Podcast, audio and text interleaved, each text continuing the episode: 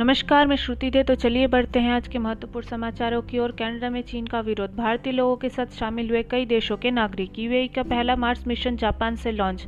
फरवरी में कक्षा में प्रवेश की। संयुक्त अरब अमीरत का पहला मार्स मिशन लॉन्च हो गया है। लॉन्चिंग के दौरान एक लाइव फ़ीड में रॉकेट को मानव रहित जाँच करते हुए दिखाया गया, जिसे अरबी में अल अमल के रूप में जाना जाता है। दक्षिणी जापान के तनेगाशिमा अंतरिक्ष केंद्र से इसे प्रक्षेपित किया गया।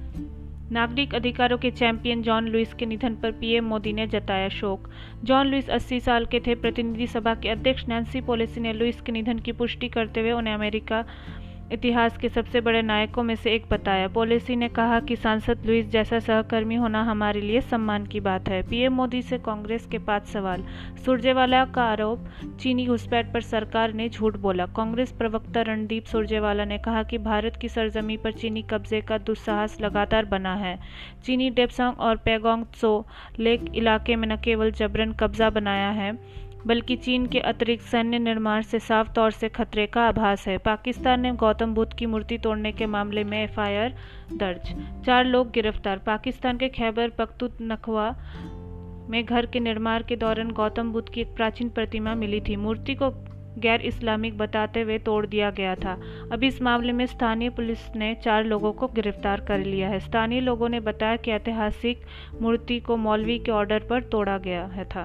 पुलिस ने पुरानता कानून के तहत एफआईआर दर्ज कर ली है और चार संदिग्धों को गिरफ़्तार कर लिया है।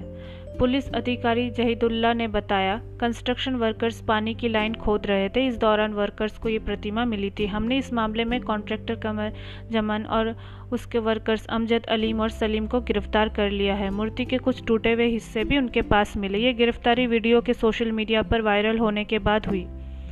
वीडियो में कुछ लोग हथौड़े से मूर्ति को तोड़ते हुए नज़र आ रहे थे। टूरिज़्म विभाग के वरिष्ठ अधिकारी ने बताया कि वीडियो के अथॉरिटी के सामने आते ही इस मामले की सूचना पुलिस को दी गई और अपराधियों के खिलाफ तुरंत एक्शन लेने के लिए कहा गया।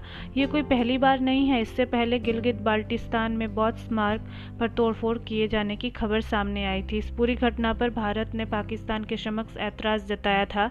भारत ने कहा था कि पाकिस्तान प्राचीन सभ्यता और सांस्कृतिक धरोहरों पर हमला रोके। भारत की ओर से ये भी कहा गया था कि पाकिस्तान जितनी जल्दी हो सके वो इलाका खाली कर दे। पीएम मोदी 22 जुलाई को यूएस आईबीसी आइडिया समिट को करेंगे संबोधित। यूएस आईबीसी ने बताया है कि शिखर सम्मेलन में भारत सरकार और अमेरिका की सरकार के वो शीर्ष अधिकारी एक साथ आएँगे जो महामारी के बाद उबरने की रूपरेखा पर काम कर रहे हैं। पाक विपक्ष का आरोप, गुप्त अध्यादेश से कुलभूषण यादव की सजा माफ़ करना चाहती है इमरान सरकार। पाकिस्तान ने 20 मई को कुलभूषण यादव को लेकर एक अध्यादेश, the International Court of Justice review and reconsideration ordinance 2020 जारी किया था। इस अध्यादेश को पाकिस्तान ने अपनी संसद के किसी सदन में पेश नहीं किया।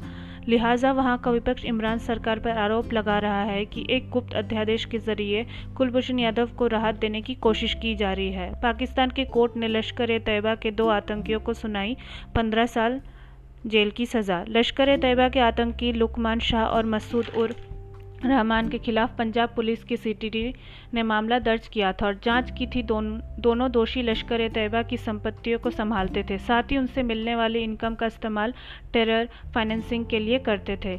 ईरानी अधिकारियों का दावा पिछले महीने इसराइल ने कराया एटमी प्लांट में धमाका।